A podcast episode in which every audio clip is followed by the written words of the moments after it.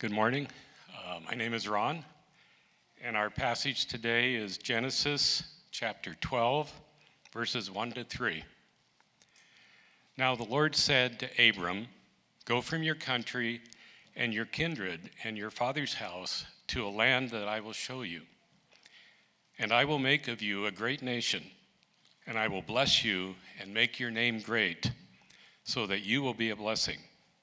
I will bless those who bless you and him who dishonors you I will curse, and in you all the families of the earth shall be blessed. Let's pray. Lord, we, uh, we come to you and um, anticipating the word, and uh, Lord, we ask that uh, Tim would be free to speak as the Holy Spirit leads, and Lord, that our hearts and our minds would be open and that we would understand what your great call is to uh, bring the gospel to all nations. In Jesus' name, amen. Amen. You can be seated. Well, good morning. It's good to see you guys. My name is Tim. I'm the pastor here. If you're new, welcome. If you're not new, welcome back. Uh, we're excited to have you guys here today. If you'll notice, if you've been around, you, you've definitely noticed we have a lot of lights in here that are just out. And so if you uh, don't realize we meet in a school. We're about a year and a half old as a new church, and part of that is we get to experience like Dark Sunday every Sunday. And so they have an order in to fix those hopefully this week. In the meantime, we're just going to leave those doors in the back open. So don't turn around and look back there, but just know uh, that's on purpose. We're trying to give you light so you can read your Bible. Okay? And so this isn't some kind of ambiance we're trying to create, like the lights are out. Okay? Uh, so just an update on that. And then uh, today we have a family service. So we also have some kids in here. And there's a couple reasons why we, we do this. Is uh, One reason is we want you to worship as a family. And so as we just got through singing songs of like, I may be weak, but your spirit's strong, your kids would sing that alongside you and ask you later, like, what does that mean? Uh, who is the Holy Spirit? How does that work? And that you would be stumped. How do I explain the Holy Spirit to a child? And you would want to go to God's Word and you would open up together over lunch or over dinner and you would go through it and dissect it and you would read a commentary and you would come and ask me or you would ask somebody else and that you could teach your kids. We believe that God ultimately has positioned you to make little disciples of your kids. And so we're going to come alongside you in that and supplement that and equip you in that. But ultimately, we believe God is equipping you to do that as a parent. So this gives us sort of a launching pad to do that as a church. And that's the first reason why we do a family service. Second reason is if you don't know this or don't have kids, every Sunday across the courtyard in the media center, we have uh, about 25 to 30 plus kids sometimes looking at scripture learning about Jesus, singing songs about Jesus, doing exactly what we're doing in here over there at their level and learning about Jesus as well. And to do that, we have volunteers and teachers and people who set up and tear down the whole place over there uh, in kids' ministry to accomplish that. And you need to know if that's you, if you serve in kids' ministry in any capacity from setup to teaching to tear down, you need to know that's a really big deal that as, as a pastor, I don't think what we do in the big room matters and then put the kids over there in the nursery and, and they'll figure things out. And that's not it at all. We want to raise up the next generation and a legacy of little disciples of Jesus. Amen? Amen. And so we put uh, a lot of effort and time and money and people over there because we intentionally want to do that. And so if you're serving in there, you need to know thank you. That's a huge deal. Thank you. As I look at faces across the room, thank you. This is one of the ways we want to thank you. Is every once in a while we want to say, hey, let's everybody just come in here. The kids will be in here. I know it'll be, be a little bit chaotic, but we just want to uh, thank you by uh, having one Sunday off from, from Kids Min so we can regroup and go back at it next week. We do have nursery, and so for our little babies, if you didn't see that, we do have nursery over there. We have nannies that will take care of them, but our older kids are with us. So, kids, welcome. It's going to be fun, okay? We're going to try to keep the sermon a little bit shorter, and that is the plan. Somebody laughed at that already, but I am going to do it. It's going to happen. So, um, Today, we are closing out our devoted series. And so, if you haven't been with us, we've been talking about what it means to be devoted to God in prayer, in learning, in serving, in worship, and today, mission. and really to set up this whole series, if you haven't been tracking with us, is we've seen in, in the Bible and the book of Acts specifically that any movement of God starts with a devotion to God. Do you see that? Any movement of God starts with a devotion to God. And that's the case throughout all of church history. As you read about things in church history and movements of God where God does amazing things in and through the lives of people, that it always can be traced back to someone, to a group of people, to a church, to a city, sometimes to a nation who are devoted to God. And that through that, God moves in powerful ways to accomplish his purposes. And so, we as a church, a new church, about a year and a half in, we have big dreams and goals of what we want to see God do. And the only way that will happen is if we are devoted to God. And so, we've talked about what that looks like. Today, we finished that out with mission. When we talk about God's mission, if you're new to church or not a Christian, we're talking about God's purposes in the world. And I think all of us, no matter if you're Christian, no matter your church background, we, we tend to think about purpose with profession.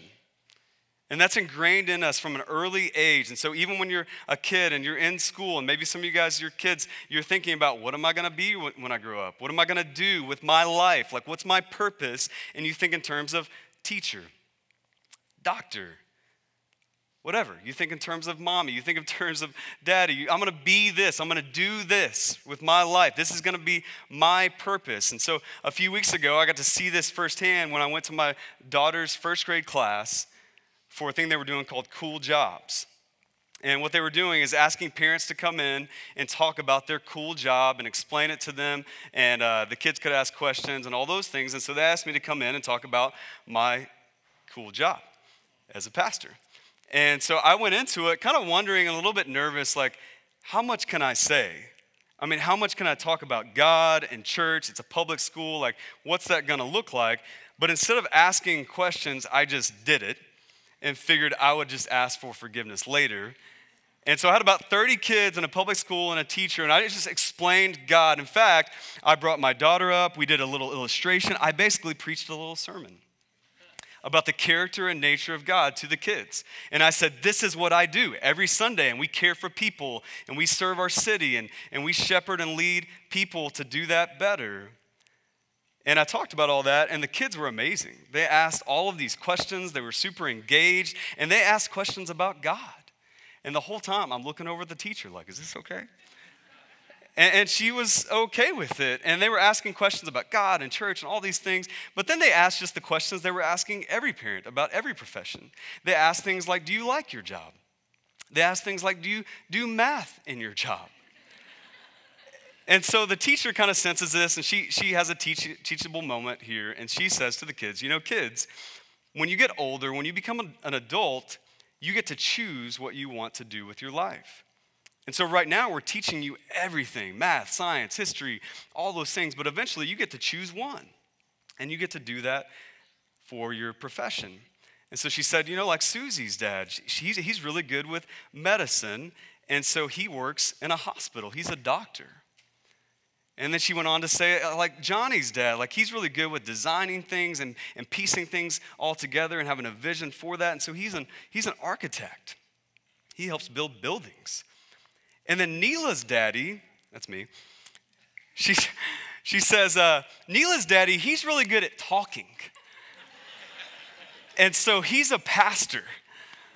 And I didn't really know how to take that, but I, I thought it was a compliment. I'm not sure, but but you realize and you see it in that moment, and she's totally right. Like all those things are true, and you do get to pick what you want to do, and you, did, you, you do get to be who you want to be, and you do get to live out this purpose.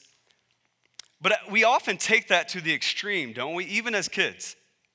We take that to the extreme of like, what am I going to be when I grow up? My entire purpose, my entire mission, and my impact on this earth is wrapped up in our profession. And so there's a few ways that plays out. For some of you, uh, you, you've learned that your whole life and you're in the midst of that and you have no idea what your purpose is, what your profession is going to be. Maybe you're working a job, but it's to lead to something else, and you're like, if I'm honest, sitting before you today, Tim, I don't know what my purpose is. I don't know what my profession is. And that's frustrating for you. Sometimes that can lead to depression for you because you're like, why am I here? Why am I on this earth? What am I supposed to do with my life? And it feels meaningless at times. Some of you have an idea of what that's going to be, and it's somewhere in the future. And it's this next big thing that if you can just grab a hold of, you'll find that purpose. And so maybe you're going to nursing school or you're, you're paying uh, student loan debts and you're working on that promotion in your job and you're working everything around your life is, is if I can just get here, then I'll find purpose, then I'll find mission. And then there's another category. Some of you, you would say, if you're honest, I found that.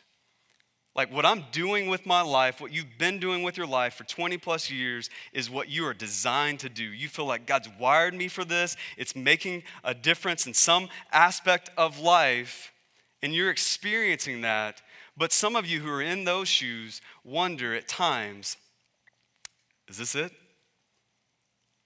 Like, is this it? Like, I'm supposed to do this for a while and maybe when I'm 65, retire, start taking Social Security, go live on a lake, get a boat, and then die? Like, is this it? Is this my mission? Is this my purpose? No matter where you are on that spectrum, I want you to see today, our purpose for today is to see that God has a greater purpose than that. That we don't need to confuse our purpose with our profession. Do you see that? That it's bigger than that. It's bigger than what we can see in our own lives. God is doing something bigger, He's up to something. And it's His mission and it's His purposes in the world that He invites you into. And so we're going to walk through that. Ron read Genesis 12 earlier. We're going to start back in the beginning, even before that, Genesis 1.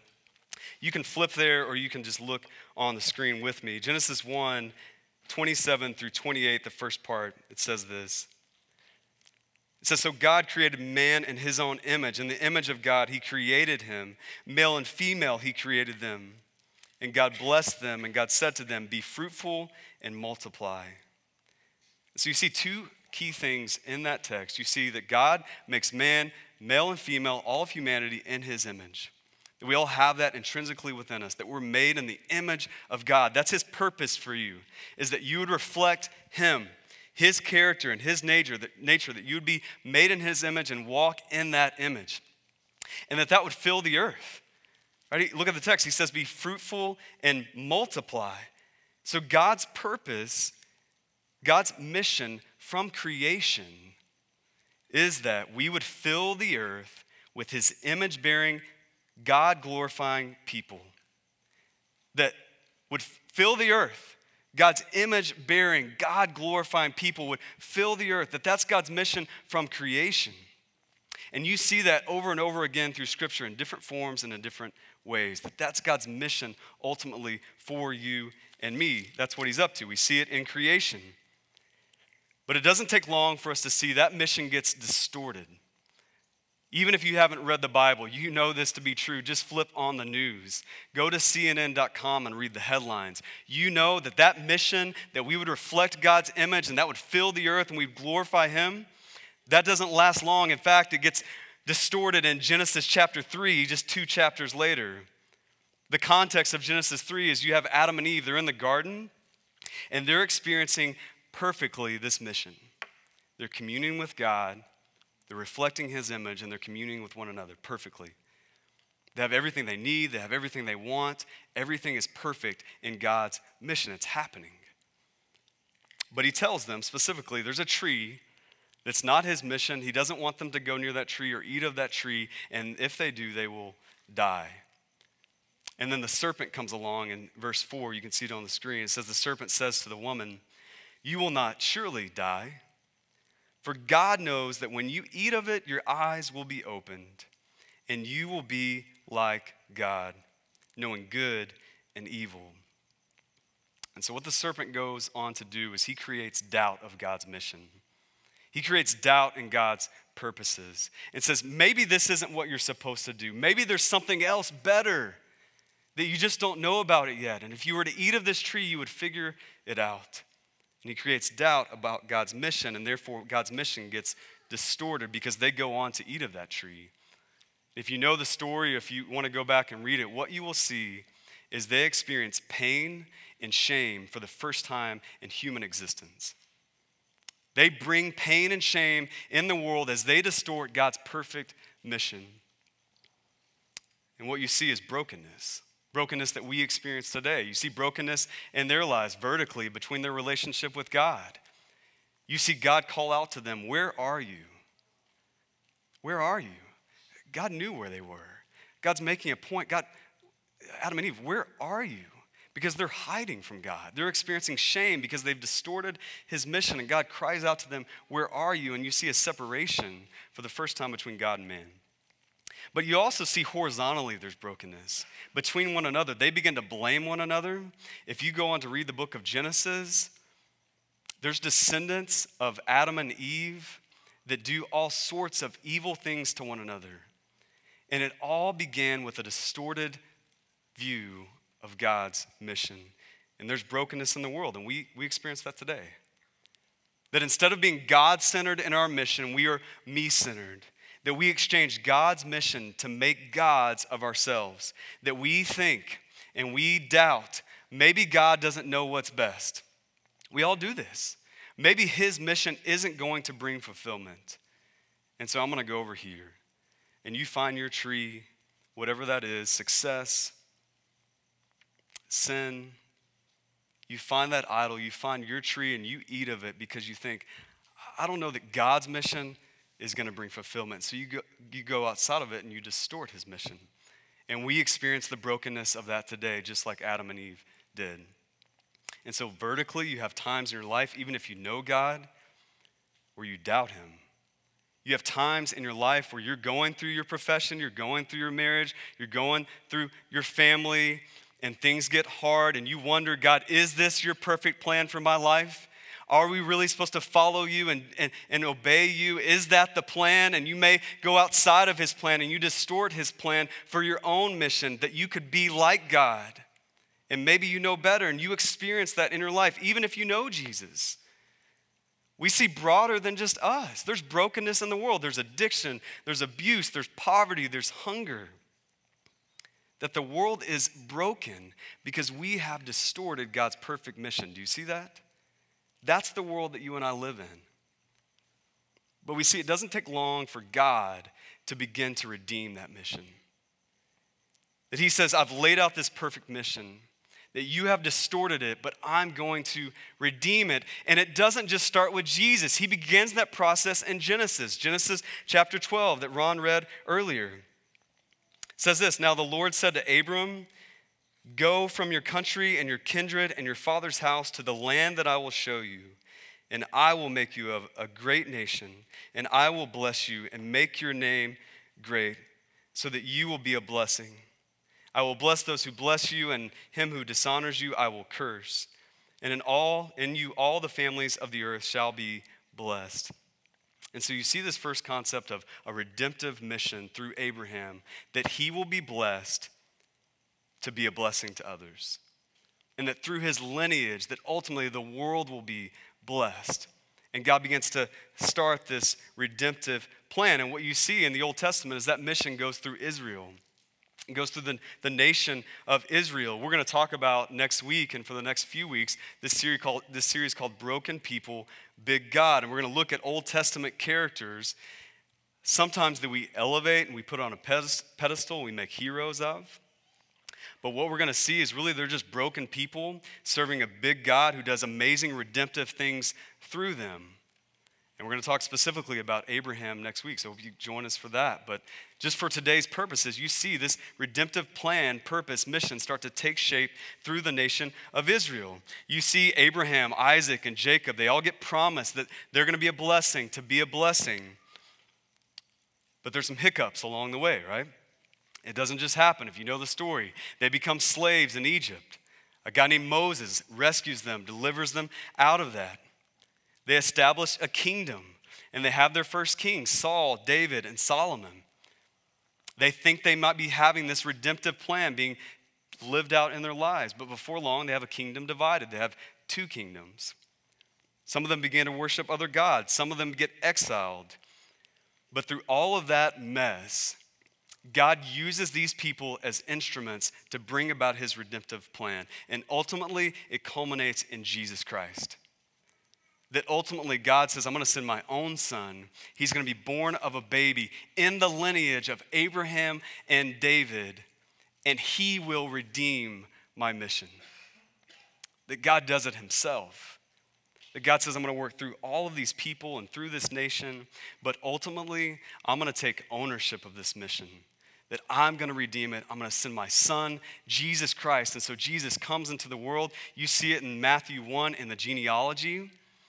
If you're not familiar, that's because you skipped that passage where it talks about all these names and how it goes from Abraham to all these other names. And you see that Jesus is born of Joseph and Mary, and they're of the lineage of Abraham and David. And you see this fulfillment of Genesis 12 that Jesus is going to be that blessing and that through him all these nations will be blessed and we'll get to experience his redemptive purpose and mission in the world that it comes through jesus. And so we have a distorted mission that starts in the very beginning genesis 3 that we bring sin and brokenness into the world that we experience that today and it is broken. You look on the news you see all that it's broken in your own life and listen we try to fix it. We try to redeem it and so we come up with methods, we come up with breathing techniques, exercises, diets to try to fix our brokenness, to try to redeem it ourselves. We put things in place like rhythms in our life and disciplines, and we read books on boundaries because we think, I'm gonna redeem my life. We go to the library, we try to get self help books and, and figure out a way to redeem our lives. Oprah is trying really hard to redeem our lives. She's given away schools to try to redeem our lives, and she can't fix it. And you know what? You and I can't either. And so God sends Jesus through the lineage of Abraham and David to be a blessing to ultimately redeem our lives. And you see it in the Gospels. There's multiple places. For time's sake, we won't go through all of them, but Luke 19, we see a synopsis of this. Luke 19, verse 10, Jesus says why he came. He says, For the Son of Man has come to seek and to save that which was lost. That's why Jesus comes. What you see just in that verse is that Jesus acknowledges what we're acknowledging today is that the world is broken and lost. That's why he came, because the world is broken and lost. And you need to know, if we just pause for a second, that shouldn't shock us. Shock us. That as you look at politics and you look at the news and you look at the things that are taking place in our society and you post on Facebook about them, and you're completely and utterly shocked that these things could be happening. How could they do this? How could the government, how could the, the people, how could they take our sacred values and distort them? Listen, it's been happening since Genesis 3. That from the beginning of time, man has distorted God's mission, that we are broken and lost in need of a redemptive plan and mission through a Savior, Jesus Christ. And so Jesus wasn't shocked by our lostness. You and I, we don't need to be shocked by it. We need to be motivated by it. Motivated to communicate what I'm communicating to you today God's mission, His purpose in the world that ultimately why we're here is to reflect his image and that we would proclaim that and practice that with every fabric and every fiber of our being. That is the church, that we're following after Jesus to seek and to save that which is lost, to redeem it for his glory and our good. Do you see that? That's the mission that he invites you on. So we shouldn't be shocked by it, we should be sent by it into the workplace into our culture, into our cities, to see it redeemed in and through us. That Jesus started that process when he came. John 10:10 10, 10, Jesus says, "I have come that they may have life and have it abundantly." So Jesus is saying this distorted version of your mission, of God's mission that you have made it into, that's brought about brokenness, that that's not ultimately the way it has to be. There's a better way that you can follow me, that I want to give you life, I want to give you purpose, and I want to give you mission, and you can have that to the full. You can have it abundantly. And so Jesus comes to, to save and rescue the lost and to give us a better way, to give us a better mission. John 17, 4 says this Jesus is praying to the Father, and he says, I glorified you on the earth, having accomplished the work with which you have given me to do. What you see there, what Jesus is saying, is he's glorified the Father in everything he's done. He's accomplished precisely what God the Father called him to do in redeeming this mission. That Jesus did that perfectly. That he did what Adam and Abraham could not do. Unlike Adam, as Jesus is tempted by Satan to go another way, Luke 4, you can read about this. He doesn't give in, he refutes Satan to his face. Unlike Abraham, Isaac, and Jacob, who are full of sin, who are broken people, Jesus is perfect. Hebrews 4. He leads a sinless life and he glorifies the Father. He redeems this mission perfectly that Jesus is the fulfillment of God's redemptive mission that started in Genesis 12. Can we just stop for a second and pause and see that clearly? I mean, some of you have been coming to the church for a long time and you're just used to this. Can we just stop and see how God is orchestrating a redemptive purpose and mission in the world through Jesus, that it was the plan from the beginning? Do you have that large view of God? This morning, as you come in here, as we worship God, do you see that God? A God who is sovereign, a God who is redeeming everything through the person and work of Jesus Christ, that you get to be a part of that? That it started in Genesis 12, that Jesus continues it in the gospel, so that it's the culmination of his redemptive mission. And what we're going to see next is that you and I, we don't get pushed to the sidelines. We don't get told to get over in the corner and don't screw it up that God invites us to participate in that with them. I hope you see that. We see the mission multiplied. It multiplies all the way to us, and that we get to be a part of it. We see it in John 20. Jesus says this Jesus said to them again, Peace be with you, talking to his followers. As the Father has sent me, even so I am sending you. So, Jesus, to his followers and to you and I, says, The Father sent me to redeem his mission but it doesn't stop with me. I'm going to send you to do the same thing. That we get to be invited into this process. That you and I, as sinners saved by God, get to be a part of seeing other sinners redeemed. That God invites you into his mission.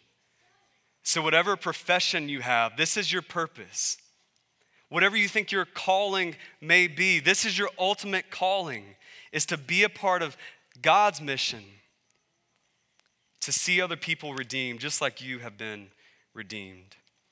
And it multiplies. Acts 1 8. Jesus says this, but you will receive power when the Holy Spirit has come upon you, and you will be my witnesses in Jerusalem and in all Judea and Samaria and to the end of the earth. You see it in a place like Matthew 28, where he says, Go and make disciples that Jesus lives the perfect life. He glorifies the Father.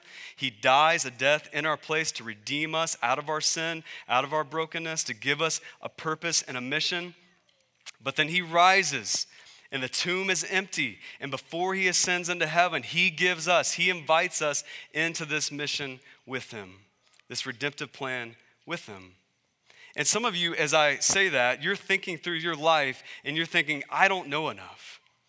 Like, I don't know enough to be a part of this. Maybe the followers of Jesus in this day, maybe in the book of Acts, as they hear this call in Acts 1 8, maybe those followers, maybe they had their lives together.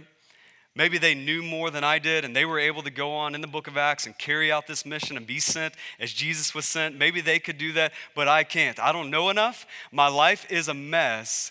If you just saw it, you would know, and I can't do this. And if I had to imagine, that's what the disciples were actually thinking. If you read the Gospels, you got to know that's what they were thinking. I mean, over and over again in the Gospels, they don't get it. Jesus proclaims all these things, tells them about the kingdom of God and what he's building, and they don't get it. They don't fully grasp it. But what happens? Acts 1 8, there's a key part of that verse we need to see is Jesus says, You will receive power when the Holy Spirit comes upon you. That for the disciples, that for you and I, you were never meant to do this by yourself in your own strength. because you have your life together, because you know everything there is to know. That it wasn't up to them and it's not up to you, that God grants them and us the power of the Holy Spirit. That when you trust in the life, death, and resurrection of Jesus, you are indwelled with His Spirit so that you can become more like him and reflect his image, but so that you can also be empowered to go out and help other people do the same. That that's how the church is started. That's how this movement of Christianity begins in the book of Acts. And you and I get sent out on that same mission. And it's not up to us, it's the Holy Spirit working in and through us. And it's not even just us, it's not even just you with the Holy Spirit. Like God's redemptive multiplying mission is not a one man band, it's a symphony. It's not just you and the Holy Spirit going out to conquer the world for His glory. It's not that. That God brings the Holy Spirit into your life and He does so in the lives of others, and then He brings us together and He unifies us, and it's called the church. 1 Corinthians 12 it says, For in one spirit we were all baptized into one body, Jews or Greeks, slaves or free, and we were all made to drink of one spirit. That this is the church. That we collectively get to be a part of God's redemptive, multiplying mission. That through the Holy Spirit's power in you and the way He's wired you, and the Holy Spirit's power in me, we come together and we get to live out God's mission and His efforts in the world. And the amazing thing about that mission is we can know collectively here today that it will not fail. Maybe sometimes you think it might. Maybe sometimes you're not sure because you see the things going on in our world, you see the things in the news, and you wonder, like, God, are you really working out this redemptive mission? It will not fail, even in those moments where you wonder. God's plans and his purposes will not fail. We see it in Matthew 16, verse 18. He says, I will build my church, and the gates of hell shall not prevail against it. I will build my church, and the gates of hell shall not prevail against it. So here's the beautiful thing about God's mission that you and I get to be a part of individually and collectively, empowered by the Spirit of God, is that it's a mission, it's a purpose that we know will succeed like you can't lose. You can lose in a lot of other missions and a lot of other purposes in your life. If you make your mission ultimately about your job and your career and your retirement, you can lose in that. If you make your mission ultimately about your kids and their success and whether they can kick a ball and a goal and do that professionally one day, that can fail, no matter how good they are at six years old that can fail. If you make your mission ultimately about pleasure and pursuing every pleasure uh, involved in our lives, that can fail. You will be disappointed. You will be discontent. But you need to know if you join God in His mission, in His eternal, redemptive, multiplying mission, it will not fail. The gates of hell can't prevail against it. That you are guaranteed to succeed in that mission because it's not up to you that God started it a long time ago. He empowers you with His Spirit, and He brings us collectively to be a part of that together. That should encourage you as you are a part of God's mission. We see that play out in the book of Acts in the early church in the early movement of Christianity. We see it continue today. It multiplies out even to Phoenix and to Phoenix Bible Church today. And some of you might think, does God's mission really apply to Phoenix? Like, are we really experiencing the same things that these guys experience in the book of Acts? And you need to know we are. And I know sometimes we, we see churches in Phoenix and we see bumper stickers and we think, like, well, everybody knows about Jesus in Phoenix. I mean, I'm sure there's some other places in the world that need Jesus and they're hurting and they're experiencing brokenness, but, but not Phoenix. I mean, it seems like everybody's living okay. Everybody here today is dressed nice, and so they must be doing okay. But you need to know that even in this room, we need God's mission.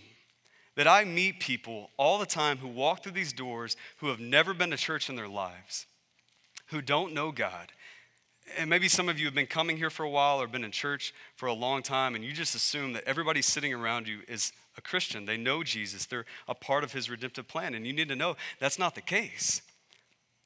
And if you're here and, and you've never been to church, you're not a Christian, you need to know that we planted this church as a part of God's redemptive multiplying mission so that you can know God.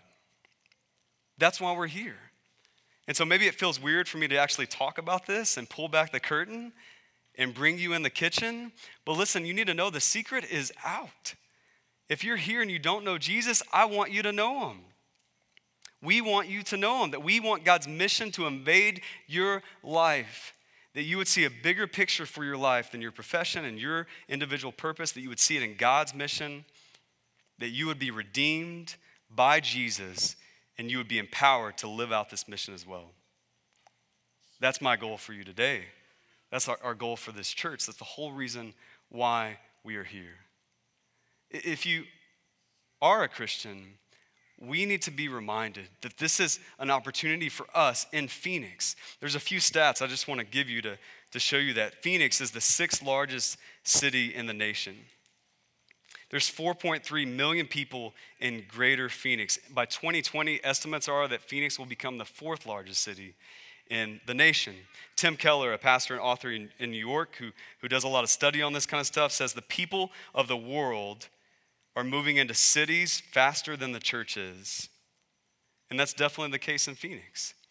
The Barna Group, which is a research group who does studies on the church and on culture, said this in 2015. They said Phoenix is the ninth least church city in the country. They also says the ninth least Bible-minded city in the country. And again, some of you may hear that and you're like, really? There's a lot of churches. How can that be? But there's so many people.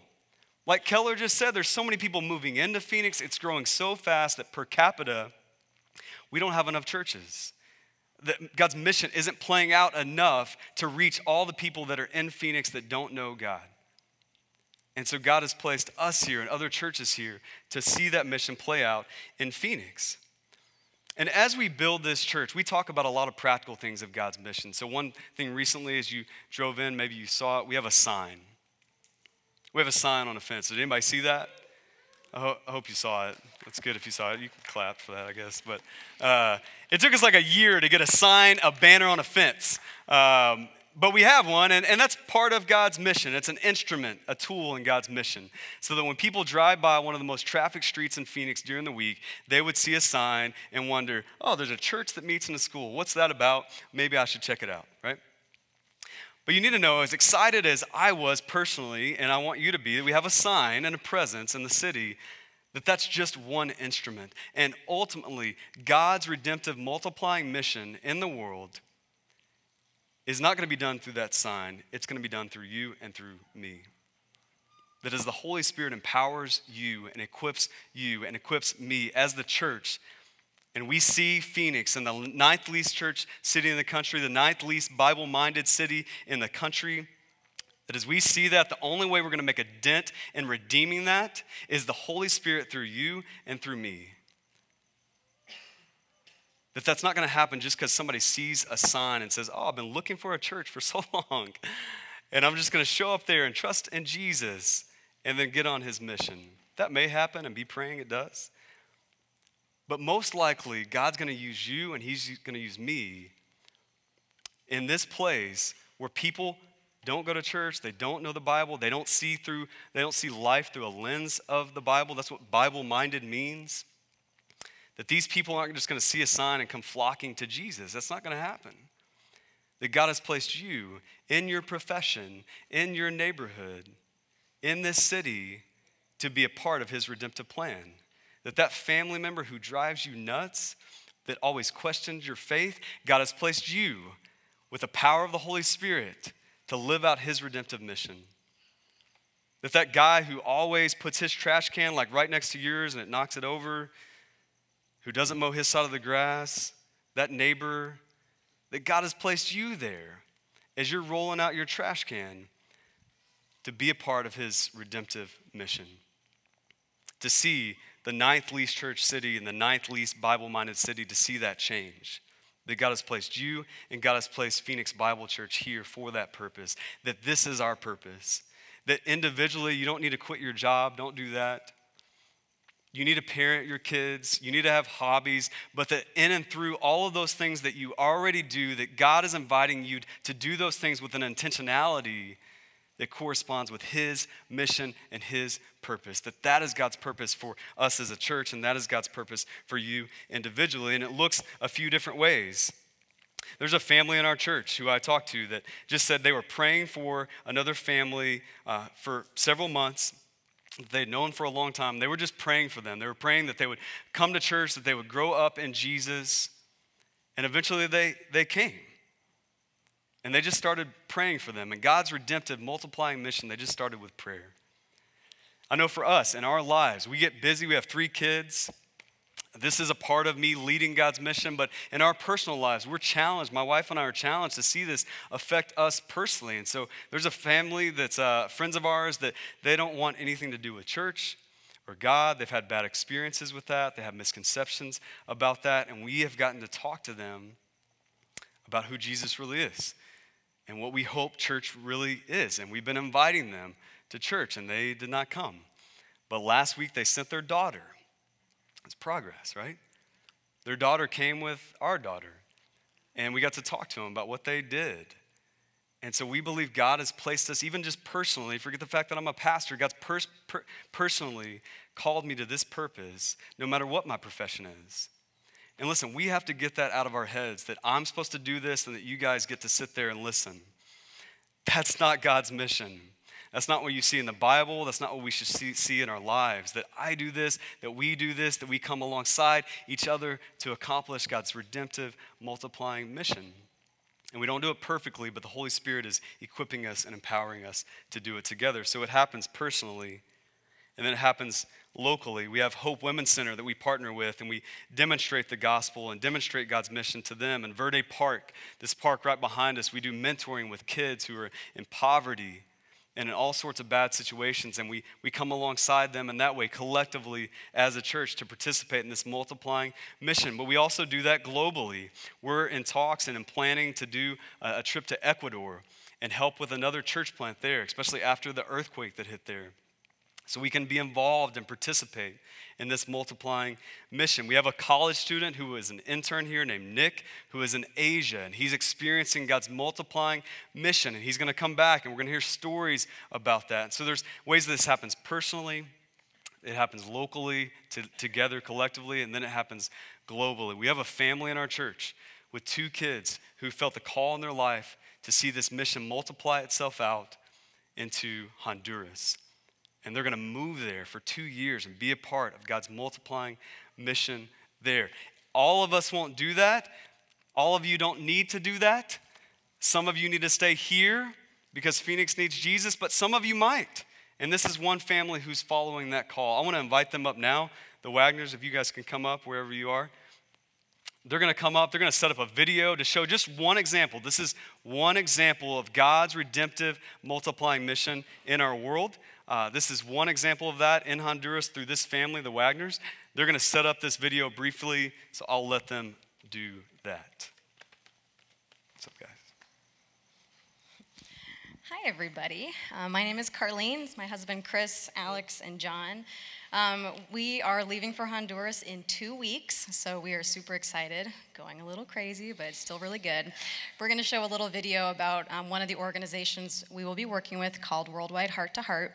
The video is a few years old, so she's t- going to talk about the school um, after it had just opened, and they've actually done other um, expansions. The school's a little bit bigger, but that's the school we'll be teaching at. And she'll talk about the Children's Village, and that's the place that we'll be living. So take a look at that, and then we'll share a little bit about our prayer requests. Hi,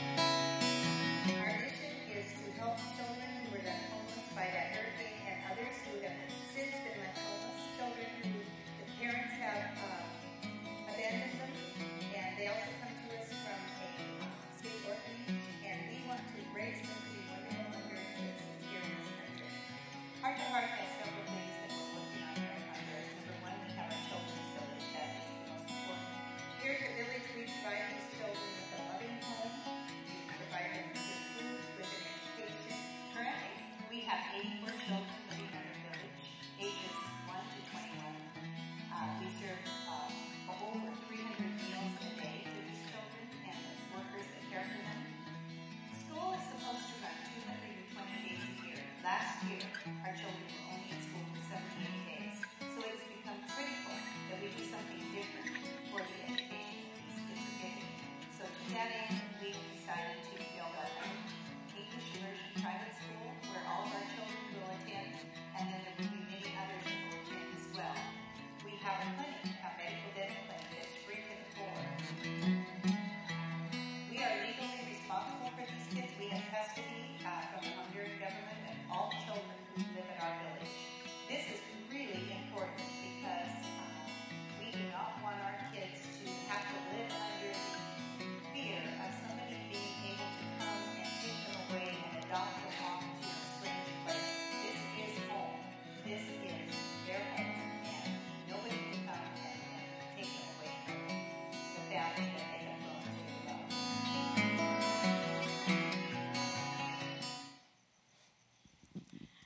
Awesome. So, um, yeah, so our prayer requests um, definitely peace, um, energy, just to kind of finish up the last couple weeks really well. We're moving this weekend into my parents' house, so that'll be good to kind of close that door.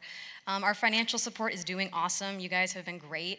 We're at 74% for our monthly, so we need about another $400 a month. Um, to be able to be fully funded, which is our goal. We'd love to be able to do that. So I know some of you have talked about supporting us. If you haven't gotten around to that yet, we'll be in the back. You can um, we can walk you through the process or answer any questions that you have. Um, if you guys could do that today or tomorrow, that'd be awesome. So that um, while we're still stateside, we can make any adjustments that we need to. And I think that's it. Yeah. Awesome. Thank you guys. Would you guys give it up for the Wagners?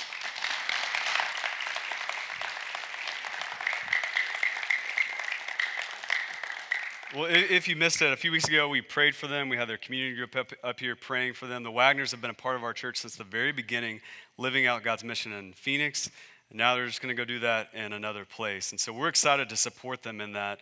Uh, Carlene just shared some of their updates. Uh, we are going to, as a church, we're going to partner with them. And so we're going to help them financially as a church over the next year. And so they're going to stay with us. You guys can't get rid of us that easily. Uh, they're going to stay with us. We're going to get updates from them every quarter of what God's doing, maybe a video, pictures, uh, and see what is God doing? How is He multiplying His mission over there and how is he doing that here as well? And so i encourage you to pray for them and be a part of that in that way. Lastly as we close uh, i said it earlier but not all of us are going to go to honduras. Uh, how can we all live this out wherever you are wherever god has placed you? We'll run through it really quickly because we're behind on time. But the first question you need to ask as you leave today is how have you distorted god's mission? How have you made god's mission your mission? How have you been self-centered in his mission thinking about uh, all, the, all the ways you want your purposes and your life to go. How have you left God's mission? How have you distorted that? Whether it's your job, whether it's sin, whatever the case may be, how have you elevated yourself above God in terms of mission? And then the second question how can you begin to take steps to participate in God's mission? And so, how can you learn who God is? We, we looked at the overarching story of the character of God, of what God has done, Uh, of his mission. We need to learn more about that. As we learn about God, we need to also learn our culture. And so you are on a mission field. Your work is a mission field. Your neighborhood is a mission field. Our city is a mission field. So as we learn about God, we need to learn about people. And we need to learn how to intersect those two together. You are a missionary. God doesn't just save you, He sends you. And so, how can you begin to participate in that? You need to learn. You need to learn about God and you need to learn about your city. Do you know your city? Do you know the people around you? Do you know how they're hurting? Have you asked them? Have you asked them what you can pray for them about? We need to start with learning. We need to pray. God moves in incredible ways through prayer in his mission. And then we need to go public. We need to go public. That's the last thing I'll say is we do this with all of life we go public. If we're excited about a politician, we go public. If we're excited about a hobby, we go public with it, right? If we're excited about sports, we just did it last night. Some of you did with Golden State Warriors and uh, the Thunder and uh, Stephen Curry. Like, is he even human? I mean, that guy's amazing. And we're like, we're going public with our, our love for Stephen Curry, a guy we don't even know, and a team we have no affiliation with, technically. But we're just amazed and we're going public with that. We have God's eternal, uh, redemptive, multiplying mission working in and through us through Jesus Christ by the power of the Holy Spirit of God working through us in this city. We need to go public. And so some of you I've talked about, like, hey, there's people in here who don't know Jesus, and I'm being upfront about that. For some of you, I'm admitting, I'm admitting to our friends, if they listen to this podcast, that we were praying for them and their daughter came. I'm letting the secret out of the bag because we want to go public. What are we afraid of? If nobody around you knows that you're a Christian, and you think about God's mission and you're terrified because you think, nobody even knows this is an aspect of my life, you need to change that. You need to voice what you value. We do that with everything in life. We need to do that with our faith in Jesus. Amen? That God will work his redemptive, multiplying mission through us when we do that. And so I'm going to ask you today just to pick one.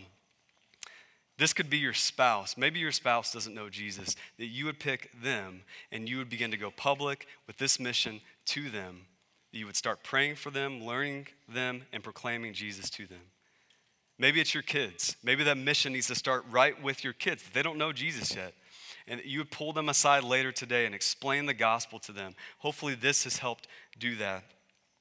That the guy across the hall at work, that the neighbor you see pulling his trash cans in, just pick one. What if we all just picked one to begin to live out God's eternal, redemptive, multiplying mission? What would God do in and through us as a church?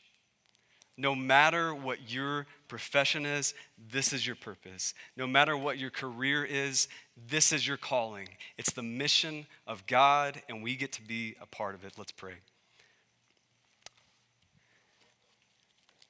Father in heaven, I thank you for this mission that you started in creation. That despite the fact that we distorted it, that you chose to redeem it in and through us and that we get to be a part of that multiplying mission today here in Phoenix, Arizona.